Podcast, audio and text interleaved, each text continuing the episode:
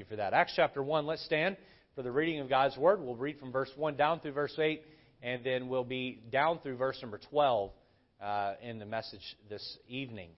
And so the Bible says there in verse 1 The former treatise have I made, O Theophilus, of all that Jesus began to do and teach until the day in which he was taken up. After that, he, through the Holy Ghost, had given commandment unto the apostles whom he had chosen, to whom also he showed himself alive after his passion by many infallible proofs, having seen of them uh, forty, being seen of them rather forty days, and speaking of the things pertaining to the kingdom of God, and being assembled together with them, commanded them that they should not depart from Jerusalem, but wait for the promise of the Father, which saith he, ye have heard of me. For John truly baptized with water, speaking of John the Baptist, but ye shall be baptized with the Holy Ghost not many days hence. Uh, when they therefore were come together, they asked of him, saying, Lord, wilt thou at this time restore again the kingdom of Israel? And he said unto them, It is not for you to know the times of the seasons, which the Father hath put in his own power, but ye shall receive power. After that, the Holy Ghost is come upon you, and ye shall be witnesses unto me, both in Jerusalem and in Judea, and all Judea, and in Samaria, and unto the uttermost part of the earth. If you've been attending a Baptist church for any length of time, at least one that's worth its salt, you're very familiar with Acts 1 8. And it's a verse that's used regularly around here. But sometimes it's good to take a verse like this that's common and put it in context and understand it within the context here. We're going to seek to do that tonight. We begin verse by verse through the book of Acts, and uh, the title of the message this evening is Christ's Command to Every Christian. What is that command to every Christian?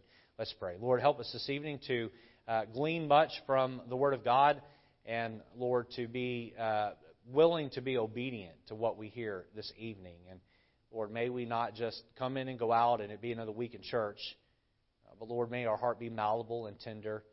And Lord, uh, would you show us where we can be uh, more in line with you, and then help us to make that effort to make up that difference. In Jesus' name we pray. Amen. You may be seated.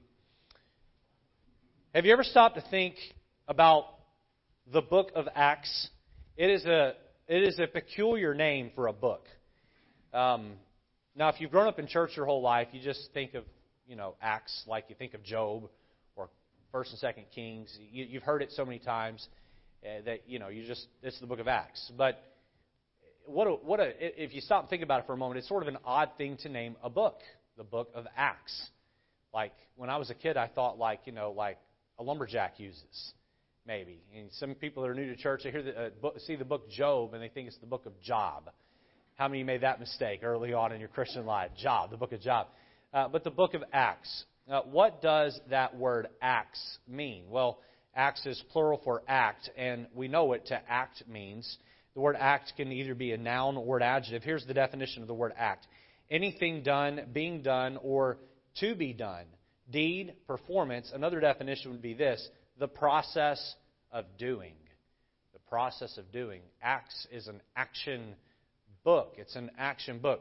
Uh, now, uh, some history of the book as we get in here. The book was written by a doctor named Luke. This was Paul's personal physician. And if you know much about Paul, Paul needed a personal physician because he was always getting beat up. He was always getting uh, whipped. And I'm glad someone thought that was funny. Amen.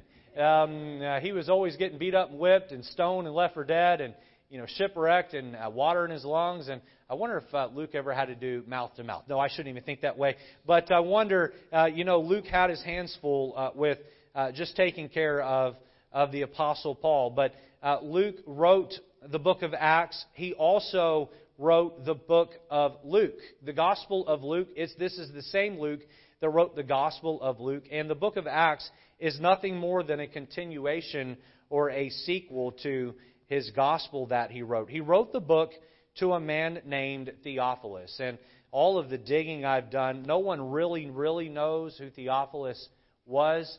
Some have thought that maybe this was a legal argument that was written out while Paul was in Roman prison. Both Luke and Acts were a legal argument to sort of get him out of jail to be presented before the Roman government. Uh, others believe that Theophilus was just a rich, wealthy man who donated a lot of money to the missions program out of the church of Antioch. History does seem to tell us that there was a Theophilus that lived in Antioch of great wealth. And so this was just sort of like a really long missions letter back to Theophilus.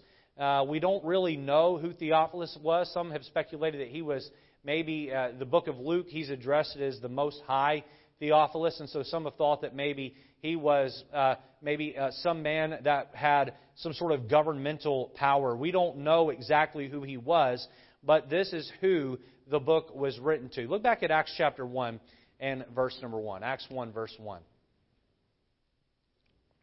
The Bible says, The former treatise have I made, O Theophilus, of all that Jesus began both to do and teach. Again, the former treatise is the Gospel of Luke. That's the former uh, writing that he's referring back to. The book of, of Acts opens, the book opens with the ascension of Christ into heaven.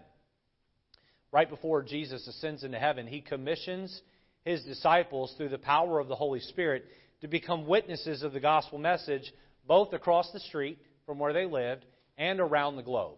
So across the street and across the globe. Uh, the first half of the book focuses on the accomplishments of what happens when a group of believers uh, get in get in tune with each other, get in one accord with, the, uh, with one another.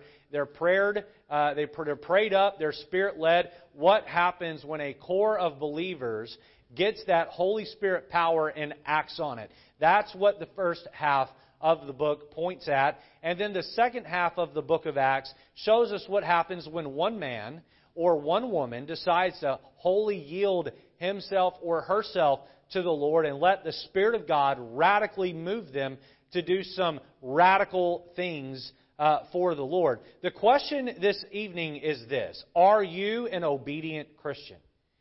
Now, I put this message together long before I, uh, I, I discovered what I was going to be teaching in my life group this morning. Several of you in here are in my life group at uh, the 945 hour, and the lesson today was on obedience out of the life of Peter. And so this will be repetitive for those that were in there. But are you an obedient Christian? Um, do you do what you want to do, or do you do what God wants you to do? When your life does not match up with the Bible, which one wins out? Do you obey partially, or do you obey fully? Do you obey immediately, or do you obey when you're good and ready to obey? Uh, I'm a parent. I've got kids in my house, and they've gotten to the place now where they pretty much obey first time, every time. And we're thankful for that. We worked hard to get them there. They weren't born that way. Trust me, they weren't born that way. It took a long time for us to get them uh, to that place. But when they were really little, we would tell them obey first time, every time. First time, every time. How many times have the two of you heard me say, obey first time, every time? If you had a dollar, you wouldn't need me anymore. You could pay your own way through life. Obey first time, every time. And you know what? In the Christian life, it is a good habit for us to get into where we learn to obey first time, every time. Uh, where we're obedient to the leading of the Lord, where we trust and we obey. When God, through His Word, asks you to start doing something or to stop doing something, do you comply? And by the way, don't let an imperfect preacher get between you and God. If an imperfect preacher stands up and preaches a perfect word, don't sit there and go, Well, I'm not going to do it because that pastor, I know about problems in his life. If you get close enough to me, you're going to know about some problems in my life. But if it's true, it's true. And it doesn't matter if a drunk from prison stands up here and preaches it. If it's true, it's true. And we need to try to do our best uh, to live it. And so, again, the question I would pose to you this evening before we get into the outline is this Are you an obedient Christian? Do you obey God's word or do you push it to the side when it isn't convenient for your lifestyle? Uh, many people only do what they want to do, and for everything else that they don't do, they make excuses for why they can't do it. They can't do it. Pastor Morales uh, used to say here at our church all the time if you want it bad enough, you'll find a way. If you don't want it, you'll find an excuse. You'll find an excuse. And I like that. And I'm going to keep using that. You'll either find a way or you'll find an excuse. But one way or the other, we're either going to comply or we're going to disobey and make, make excuses for why we're not doing it. Isn't that what Adam and Eve did? Why did you eat the fruit? It was the woman that you gave me. Notice it wasn't his fault. It was her and his fault. Eve, why did you give the fruit to your husband? It was the serpent that you put in the garden. And she didn't blame God per se, but in essence she was. Right? Not Adam's fault, according to Adam, not Eve's fault, according to Eve. And we all can sit here and make excuses for why we're not obedient. But we need to develop a spirit, a culture within our heart of obedience. What happens when Christians obey their Christ? I mean, 100% obey their Christ. By the way, intellectually, can I ask you a question tonight? Is Jesus worthy of your obedience? Raise your hand if you believe Jesus is worthy of your obedience. Amen? Somebody put two hands up. I think that's great. Shouldn't we obey then? He's worthy. What would happen if we would just all obey the Lord? All kinds of wonderful things would happen. I put some down here. People's eternal destination are changed when we obey. People's earthly life is improved. Children are raised to love God. Addicts walk away from their addictions. Demonically possessed people are set free. Those who struggle with depression and anxiety, in this case uh, caused by sinful living, those, uh, those uh, feelings are replaced with peace and serenity. Fear is replaced by faith. Lust is replaced by love. Happiness is replaced by joy. A manipulative spirit is uh, replaced with sincerity. Selfishness is replaced with selfish, selflessness. And our earthly kingdom building is replaced with His eternal kingdom building. Evil is swallowed up by a righteous lifestyle. That's what happens when we just decide to buy in and obey Jesus. On paper, it looks so good, but in practice, it's so hard. What happens when, when Christians obey their Christ? What happens when Christians become passionate about Christ's passion? They begin to deeply care about the eternal souls of those around them.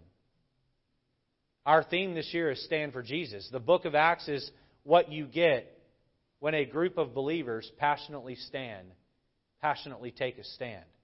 The book of Acts is nothing more than a group of believers who obeyed and stood. And then look what happened, and they recorded it in a history book called the Book of Acts. Let's begin our journey through this breathtaking book as we consider the first 12 verses of chapter 1. We've entitled the sermon this evening, Christ's Command to Every Christian. Number one, notice the disciples' cause. The disciples' cause. Look at chapter 1 and verse number 1. Chapter 1 and verse number 1. The Bible says, The former treatise have I made, O Theophilus, of all that Jesus began to do and teach until the day in which he was taken up. After that, he taught the Holy Ghost, had given commandments unto the apostles whom he had chosen, to whom also he showed himself alive after his passion by many infallible proofs being seen of them forty days, and speaking of the things pertaining to the kingdom of God, and being assembled together with them, commanded them that they should not depart from Jerusalem, but wait for the promise of the Father, which, saith he, uh, ye, ye have heard of me. For John truly baptized with water, but ye shall be baptized with the Holy Ghost many days hence. Now, the disciples would go forth and obey and do some pretty incredible things, but what was their cause? What was that driving force behind it? Letter A, notice the word passion. Passion. Look back at verse number three there. It says, To whom also he showed himself, speaking of Jesus, he showed himself alive after his passion. That word passion there in the Greek means our word suffering. Suffering. Many of you here saw the movie, The Passion of the Christ, the suffering of the Christ. Don't let this word pass you by. You read over Acts chapter 1 and you read right past that word and it just uh, is almost missed on you if you're not careful. Uh, this word in verse 3 is the cause that brings about the effect that is the book of Acts. The suffering of in Christ of Christ was intense. It was intense. The suffering of Christ on the cross was so intense that the disciples took up the cause of his death and the book of Acts happened. In fact, here we are 2,000 years later having church on the other side of the world from Jerusalem. Why? The works of the disciple in the book of Acts are in great part the reason why we are here tonight. What they did in this, in this book, Acts chapter, the book of Acts, is responsible for us having church. You understand that when the 120 gathered up in the room, some would argue that the church started with Jesus and the disciples, and if you take that viewpoint, I'm okay with that. My own opinion is that the church started with uh, the commissioning of the disciples. He sent them out, that 120 gathered in that upper room, and that was your first church. That was your first church. And he sent them forth and they began the church. Why did that church go forth and do so many great things? Think about this. Jesus took these 12 men under his care for three and a half years. He, Jesus, was the perfect leader. He loved them. He taught them. Some leaders are so good at leading that their followers would run through a wall or even take a bullet on behalf of that leader. Jesus was the greatest leader to ever walk planet Earth. Why? Because he was perfect. He was God. And then, after three and a half years, he was arrested. He was humiliated in front of a crowd. He was falsely tried and killed for crimes that he had not committed. And where were his disciples? Most of them went into hiding. Peter said, I'll take a bullet for you, Lord. Actually, I'll take a sword for you, Lord. But when push came to shove, Peter denied the Lord. Hey, but I give Peter credit. At least he was at the campfire. You know where the other nine were, or rather the other, let's see, uh, Judas, so the other eight were. You know the other eight were? I had to do quick math in my head. I'm, I have a Christian school education, so it takes me a little longer. You have to forgive me. Amen. Um, you know the, uh, you know where the other eight were? They were hiding somewhere. They were afraid. Why did the disciples of Christ become so passionate? Why were they willing to take such a stand? Why did they rejoice when they were beaten for preaching the gospel of Jesus? Why were they willing to suffer a martyr's death? Because they deeply knew the passion of Christ. They knew how much he had suffered. The disciples' cause. What caused?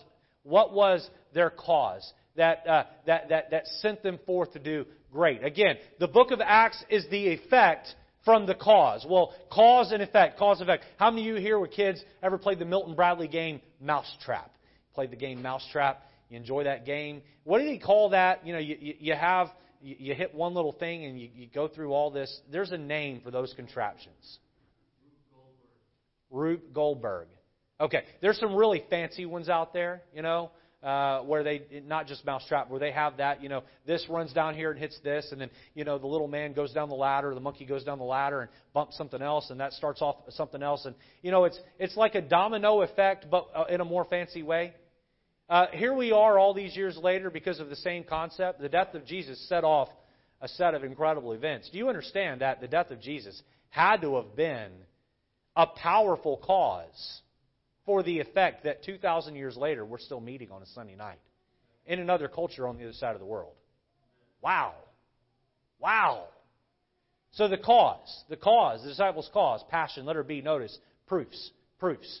Look at Acts chapter 1, verse 3 to whom also he showed himself alive after his passion. Look here, by many infallible proofs. The resurrection of Jesus, uh, Luke says here in the book of Acts, he says the resurrection of Jesus is proof. There is proof that Jesus rose from the dead. It says they're being seen of them 40 days and speaking of the things pertaining to the kingdom of God. Can the resurrection of Christ be proven? Luke says so. Luke says so. He says here that the resurrection of Christ is supported by, watch his wording here, many infallible proofs. Now, wait a minute. Wait a minute here. If a man claims to be God, draws thousands of followers, walks away from the opportunity to be a political revolutionary, then predicts his own death, gives himself up to death, dies, and then raises himself from the dead, maybe he is who he claims to be. Maybe he really was God.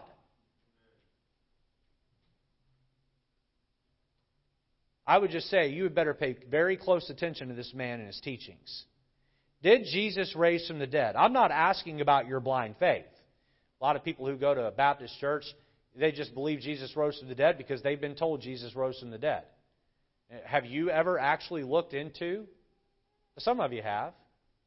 But I would guess the large percentage of you in here just take it at the, you know, just just take it uh, because you grew up in a culture where Easter was celebrated and you were told that the Christ rose from the dead. But have you ever actually researched it and looked into it?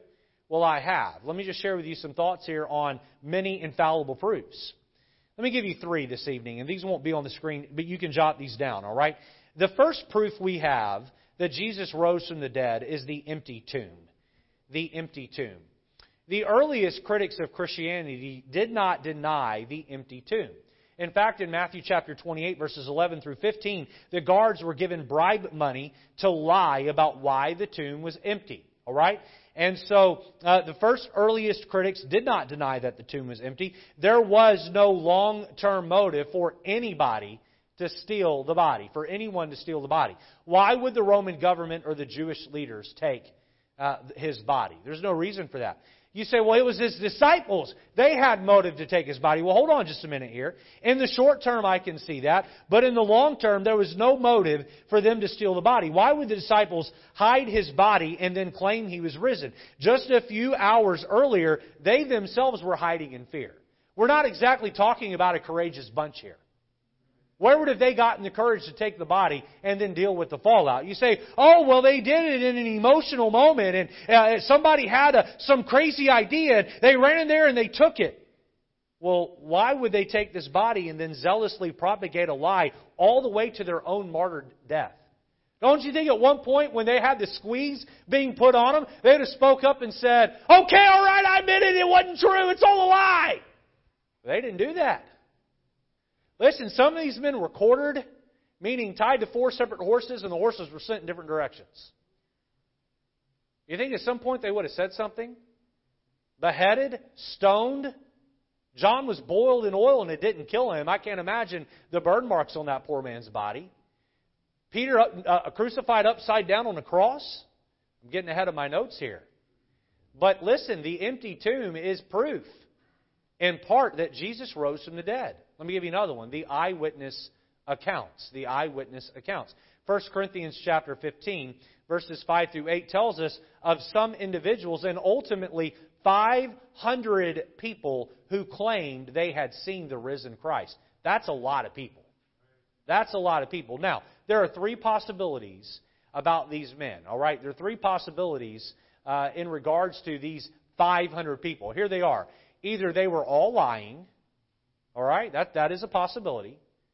They were all hallucinating, or the third option is they were telling the truth.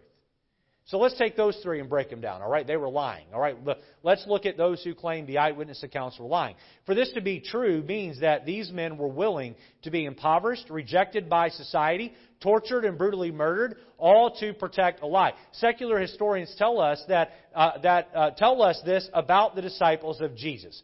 Just the disciples of Jesus, all right? Stephen was stoned. James and Paul were beheaded. Philip, Jude, Bartholomew, Bartholomew, and Simon were crucified. James the Less was stoned and had his brains bashed out of his head with a club. Matthias was stoned and beheaded. Andrew was crucified on an X shaped cross. A secular history tells us that as Andrew was being walked to his death, he said, I'm thankful to my Father, I'm thankful to my Savior that I get to suffer. I feel unworthy to be able to suffer the way that He suffered for me. Yeah, sounds like a man who was lying, right? Uh, Mark was drugged to pieces behind a horse. Peter was crucified upside down. Thomas was killed by having a spear ran through his body. Luke was hanged and John was boiled in oil. The only way these followers of Jesus are willing to go through this is if they firmly believed that Jesus had risen from the dead and called them to follow him to the death. So again, the eyewitness accounts, some say they were lying. I say,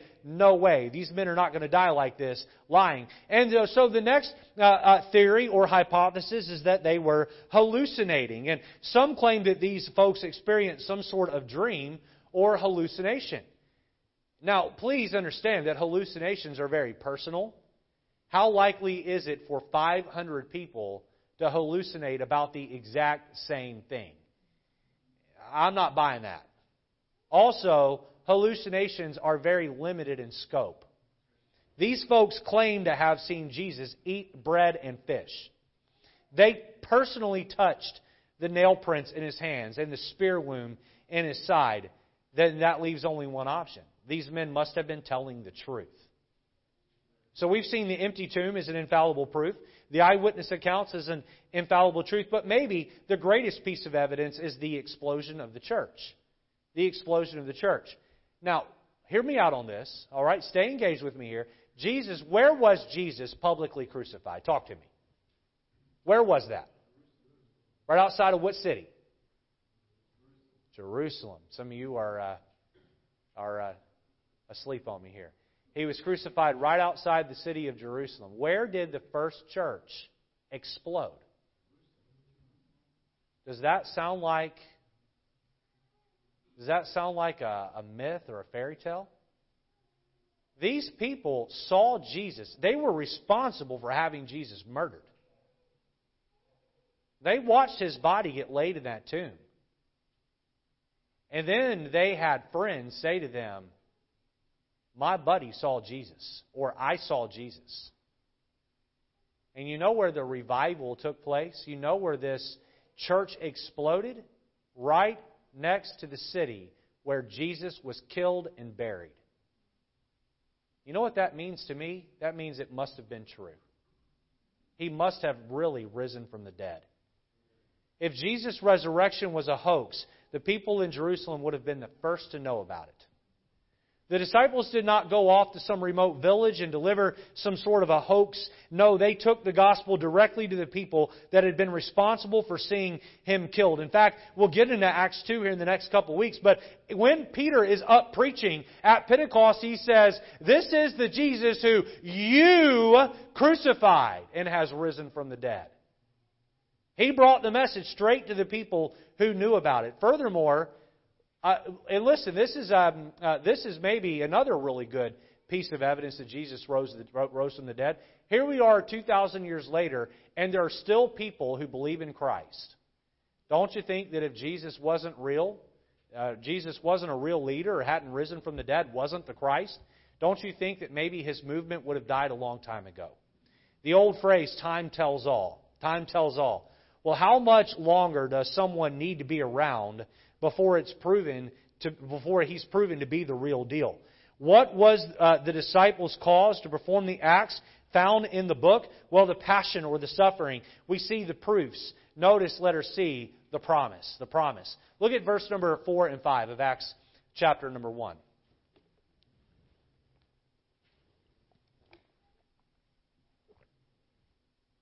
The Bible says, and being assembled together with them, this is Jesus with the disciples commanded them that they should not depart from Jerusalem, but wait for the promise of the Father.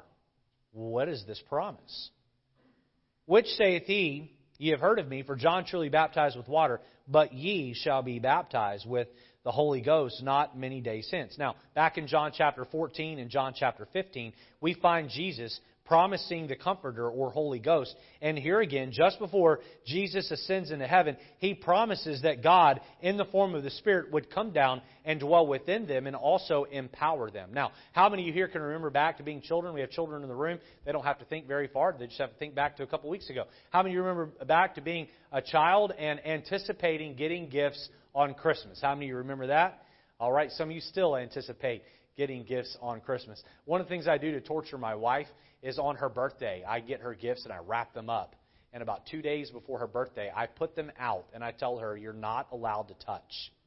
And she stands there like a little girl. I w- can I touch them? Can I pick them up and shake them? I want to know it's in there. My wife's love language is gifts and she loves to give and get gifts. And so watching her with gifts is like watching a little eight year old on Christmas morning. It's great. And I get great joy out of torturing her. Amen. Uh, but um, uh, gifts. And, you know, I can remember being a little boy and just the anticipation of Christmas morning. Do you remember the, your, your best Christmas, your favorite Christmas and the gift that you got? How many remember you're thinking of that gift right now, okay? I got a Huffy bicycle when I was like eight or nine years old, and that was the greatest gift I got as a little boy. You know, I, I, uh, I, I can just picture the disciples here. Jesus is telling them, I'm going to go up to heaven, and I'm going to give you a gift. I promise you a gift. And they say, Well, Lord, what is this gift? And he says, God, in the form of the Holy Spirit, is going to come and live inside of you. Wow. Hey, I'm going to send you out to do a great work, but I'm going to put the engine of heaven inside of you to get it done. Boy, the disciples' cause, passion, Christ's suffering, proof, Christ's resurrection, promise, God's Spirit. Notice point number two the disciples' concern. The disciples' concern. Look down at verse number 6 and 7.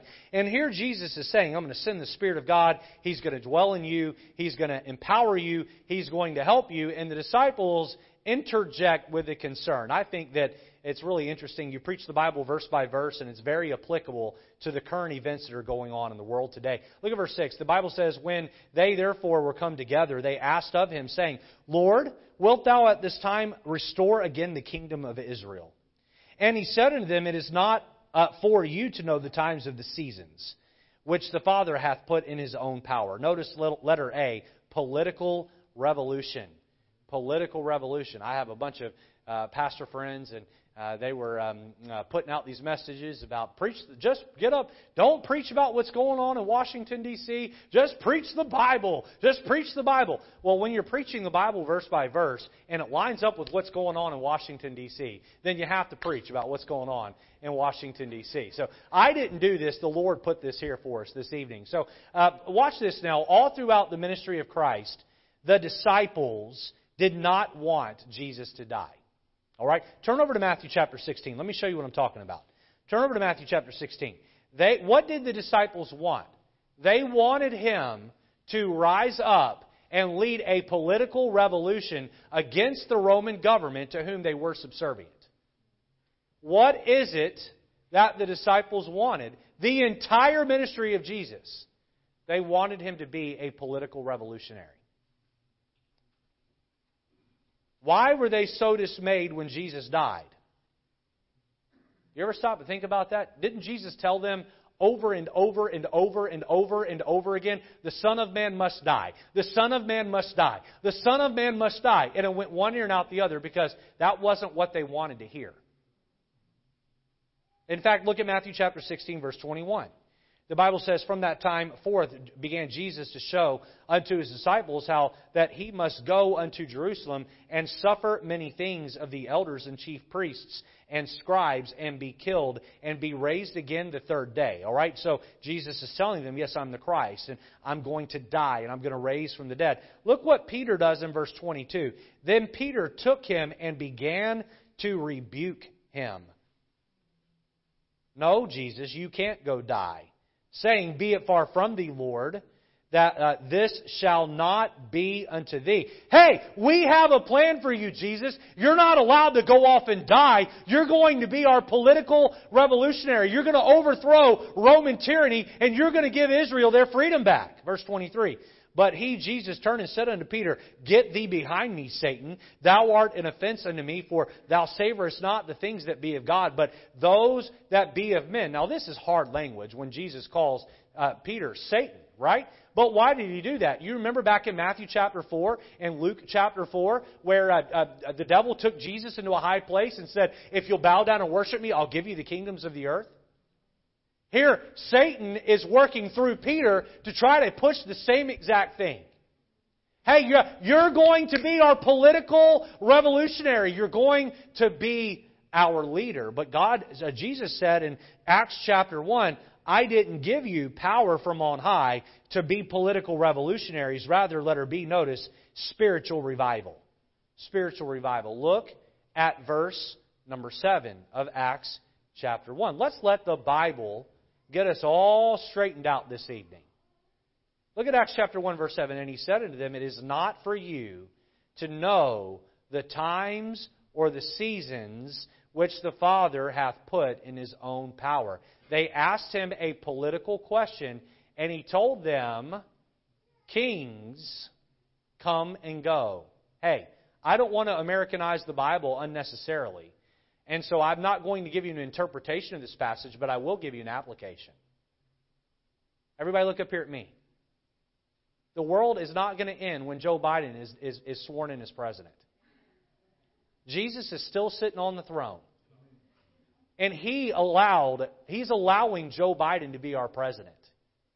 Can I ask everyone here a favor? Call him President Biden. Once he's our president. And get on your knees and pray for the man. Pray for the man. If the Lord did not want him to be the president, then he wouldn't have been the president. He said, Oh, that was cheating. Maybe. Maybe. Some here would say, definitely, but I'll stay with maybe. You think the Lord is capable of exposing that and They asked a political question. They were all about politics. Sounds like some Christians I know. And Jesus said, Hey, when it comes to politics, that's my business, not yours. It's my place to know. It's the seasons, the political seasons, belong to me. Watch this. Many Christians have allowed political conservatism to mean more to them than Jesus Christ. They value the words of Rush Limbaugh more than the words of their pastor. They value the Constitution of the United States more than the Word of God. I'm stepping on toes right now, and I know I am, but these toes need to be stepped on. Some Christians love Donald Trump more than Jesus Christ. And it's not right. It's not right. Now, I want to be clear. I'm concerned about America. I am. I love this country. Listen now. Listen now. God has not called you, Christian, to be a political revolutionary. He's called you to be a spiritual revivalist. What would happen if Christians would just get on fire for God? I think this country could be turned around a whole lot faster if Christians at the church house will be more concerned about what goes on at the church house than they are concerned about what goes on in Washington at the White House. I believe that if Christians would become as passionate about standing for Jesus as they are a political cause, we would have revival. The disciples struggled with the same thing. You're not alone. And if you are politically charged, the disciples were politically charged. They were politically charged for three and a half years, and then Jesus rose from the dead. He's getting ready to give them their commission, and they ask him a political question. And so if you're politically charged, I understand. I get it. But understand that Jesus looked at them and said, Don't worry about politics. Go and preach the gospel. You don't like it, take it up with Acts chapter 1.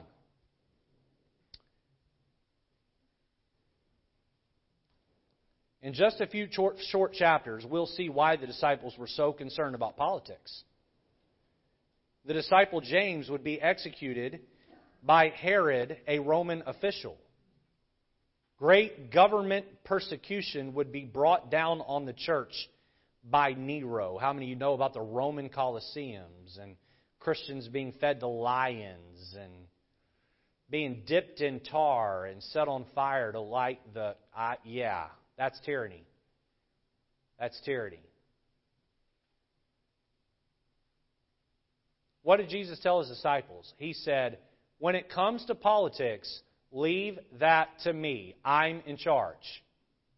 Now, you go vote, and you have a voice, and you can use it. There's nothing wrong with that. But at the end of the day, King Jesus is in charge. He said here, I'm giving you power, but I'm not giving you power to overthrow governments. I'm giving you power for something different altogether. So, what was it that he's giving them power for? Number three, notice the disciples' commission. The disciples' commission. Look at Acts chapter 1 and verse number 8. The Bible says, But ye shall receive, Jesus is speaking here, ye shall receive power. After that, the Holy Ghost has come upon you. Notice letter A, our power. Our power. What power? What power does the Holy Ghost have? Have you ever stopped and thought about that? Have you ever done a study in the Bible of what the Holy Ghost did throughout the Bible? It's pretty amazing. Uh, I did a series here on the Holy Ghost, Holy Spirit, uh, a couple of years ago on a Sunday evening, and um, we talked about this a little bit. Some of you may remember that. The part of the Godhead, uh, this part of the Godhead, the Holy Ghost, is the one who does the heavy lifting all throughout the Bible. Um, Genesis chapter 1, verse 2 tells us that it was the Holy Spirit that created the earth. I'll share something with you interesting here. I learned this week the word universe. Universe. The word, the, the, the uh, prefix uni, U N I, means one. And verse, the word verse, means single sentence. The universe was created in one single sentence Let there be light. Isn't that neat? The evolutionists say it took billions of years. The un- word universe by itself means that it was brought into existence with one single sentence. And who did it? God spoke the words, and the Holy Ghost went to work. Genesis 1 2 tells us that the Spirit moved upon the face of the deep. deep. Romans chapter 8 verse 11 tells us that the Holy, it was the Holy Spirit that raised Jesus from the dead.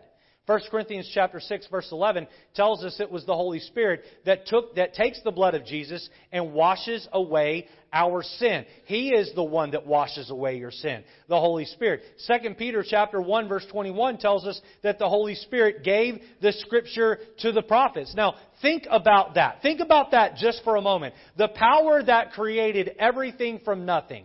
The power that uh, raised a dead man from the grave. He was, he was deity, but still brought him back from the dead. The power that can wash away the deepest of sin stains. The power that can write and preserve God's word to man.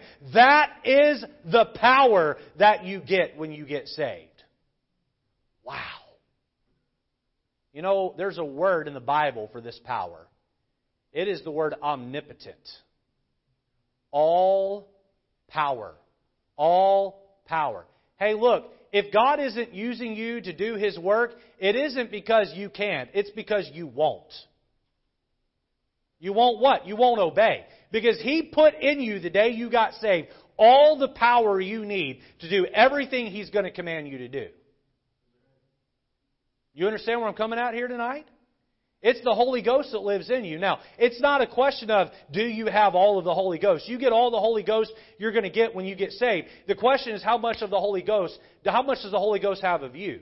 We have to surrender and get ourselves out of the way. And when we do that, the Holy Ghost begins to take over in our life. And Galatians 5 tells us about the fruits that He bears. And Acts 1 tells us about the work that we begin to do. So what is the purpose for all this power. Is it to go start political revolutions? No, it's not. What is it? Let her be notice our purpose, our purpose. Look at verse number 8 of Acts chapter 1. But ye shall receive power. After that, the Holy Ghost has come upon you, and ye shall be witnesses, witnesses unto me, both in Jerusalem and in all Judea, and in Samaria, and unto the uttermost part of the earth. If I were to, uh, to pull someone to the side who knows you very much and say, Give me a word that describes that person, what would that word be? Let's say I ask them to give 10 words that describe you. Would one of them be, in some form or another, the word witness? Boy, that man, that woman is a witness for the Lord Jesus Christ. Uh, he, he, that person witnesses everything that moves. I've told you about Carl Hatch, right? The evangelist Carl Hatch, I told you about him going through the uh, airport. He's passing tracks underneath the bathroom stalls. I told you about this. And uh, John R. Rice was in one of the stalls. Uh, John R. Rice is the one who uh, wrote The Sword of the Lord and was a, a, just a stalwart of a preacher in his day. He put a tract under it. And he said, "Read this while you're waiting." He had a deep Mississippi accent. Read this while you're waiting. Read this while you're waiting. And uh, John R. Rice took it and said, "Carl, is that you?" They didn't even know they were in the same airport. Me and my dad one time went to pick up Carl Hatch from the airport. He was preaching at a church we were at. And we're walking through the, you know, we're walking through the baggage claim area to leave, and we turn around and he's gone. We look back and he stopped and he's he's got his New Testament out and he's witnessing to somebody. We go a little bit further and he's gone. You know, when I do that with my wife at the store, she's looking at shoes. When I do that with we did that with the Hatch, he was telling someone about Jesus. When people talk about you, do they describe you as someone who is a witness?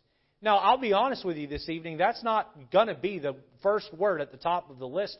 For me, I, I don't think if you were to ask most people, but I sure wish it was. This power was given to us so we would go forth and be witnesses. And be witnesses. Now, White Oak Baptist Church, I commend you because many of you have developed an attitude towards soul winning.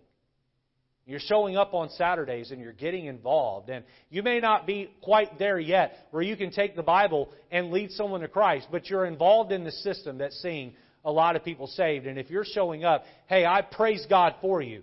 And uh, be a witness for the Lord, both in Jerusalem and also on the other sides of the earth. Now, before I uh, move on, this isn't a missions sermon, but I just want to make this one point. We're almost done with the message. I want to make this one point. How is it that we can go both across the street and around the globe? Can you be in all places at, at all times? Can I go to Jerusalem and then go to Judea and then go to the inner city, uh, uh, Samaria? Can I then be also in, you know, China and, and, and South America and Europe? Can I be in all? No, I can't. So I must go here and tell, and then I must give so others can go and tell. Now, I just want to ask this question. Do you give to, and I don't know who gives here, but do you give to our missions program?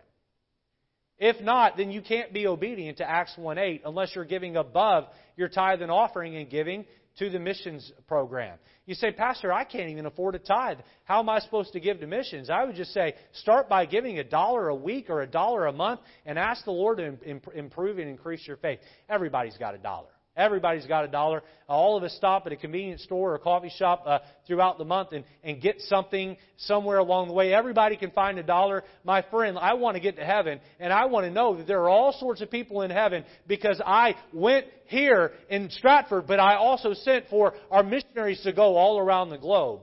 Here at White Oak Baptist Church, we support 53 missionaries at $100 a month. You do the math, that's $5,300 a month of checks that are being cut and sent out around the globe uh, uh, every single month. That's a lot of money. And listen, I think we can do more. I think we should do more.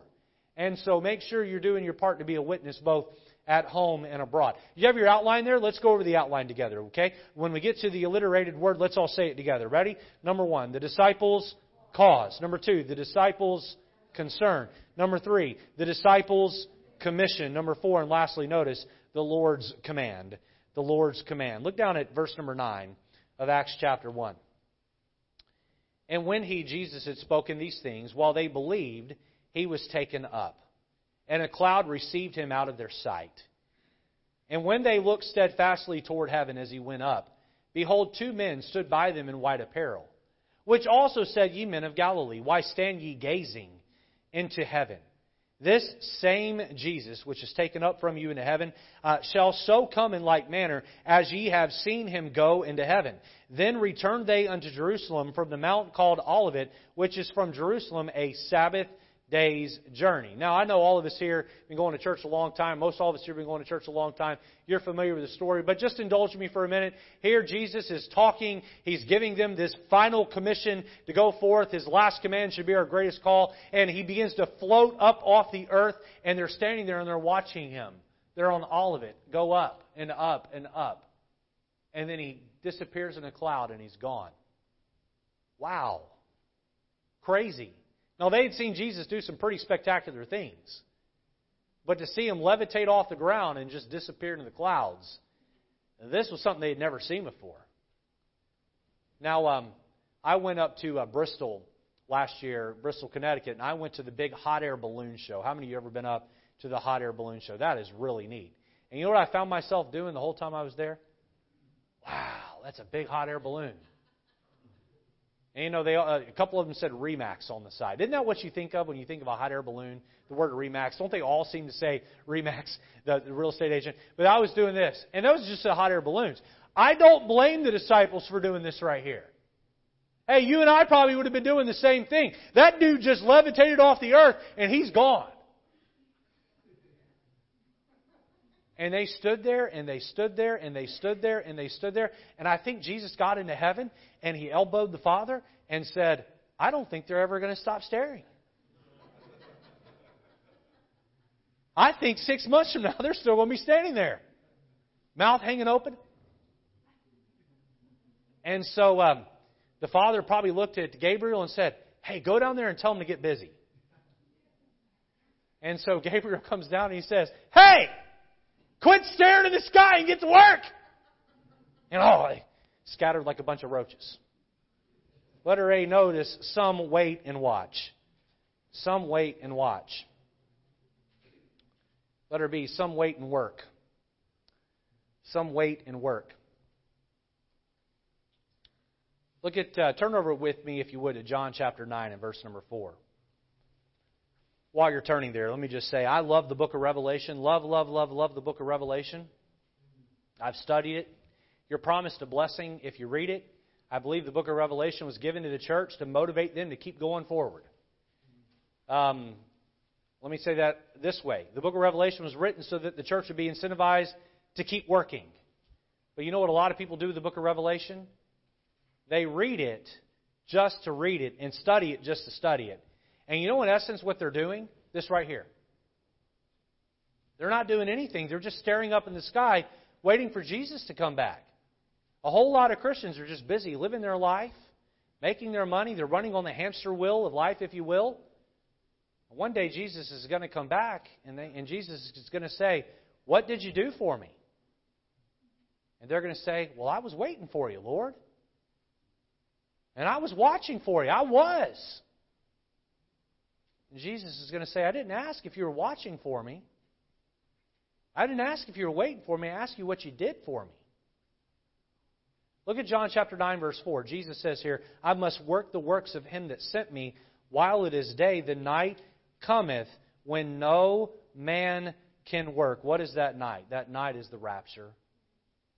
Boy, one day Jesus is going to come back in the clouds, and while the word rapture is not found in the Bible, the concept of it is. A trumpet's going to sound, and uh, the dead in Christ shall rise first, First Thessalonians tells us. And then those of us who are alive and remain shall be caught up together in the air and will forever be with the Lord. And then we're to comfort one another with those words. How many are ready for Jesus to come back? Amen. Amen. You know, when Jesus comes back, the Holy Spirit's going to be taken off planet Earth. The light will be gone and the tribulation will begin going to be very ugly here on planet Earth. Darkness and evil will rule and reign. You know, I am concerned about my neighbors. Because when Jesus comes back, my house is going to be vacated and there will be no one to tell them about Jesus. At least they won't have me to do it. How many can think of someone in your life who you don't believe is saved?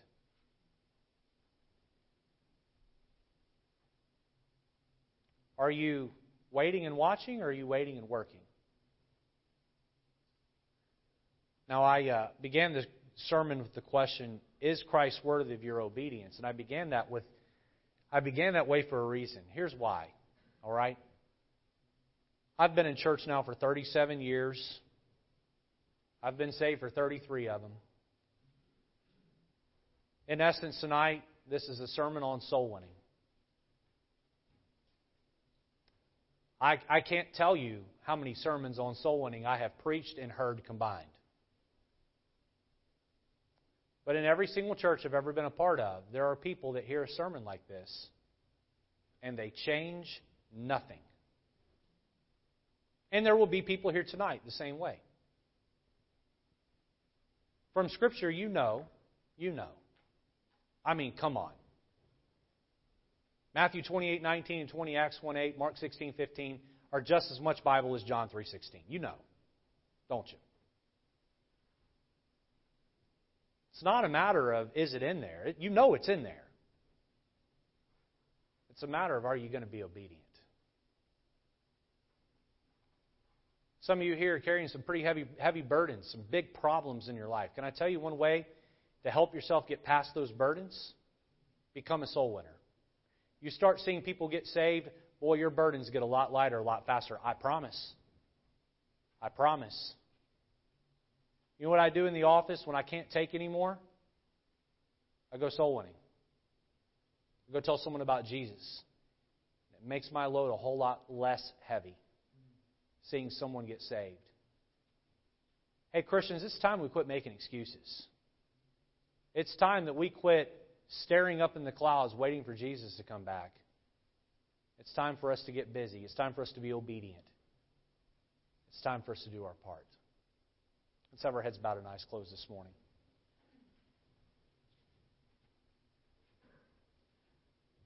Cause and effect. Cause and effect. Jesus died. He suffered. He rose from the dead. He gave us the promise of the Holy Spirit, that engine, that omnipotent, powerful engine that lives inside of us. My my, what are we doing with it? It's like owning if you're not if you're not being a witness for the Lord, it's like owning a Lamborghini and having lost the keys. The engine can't do anything with the keys lost. Lord, help us tonight to commit to being obedient. Lord, if White Oak Baptist Church, group of people here in this church, would just put down their guard and their rebellion and disobedience and just obey you, first time and every time and completely and with the right spirit, if your passion for souls would become our passion for souls, we wouldn't just reach Stratford, we'd reach America. Lord, help us to lay aside our fears, our concerns, and help us to fully obey. Oh, Lord, would you do a great work in here tonight? Would you break someone's heart for the lost? The Spirit of God, would you prick and convict like only you can? In Jesus' name. Let's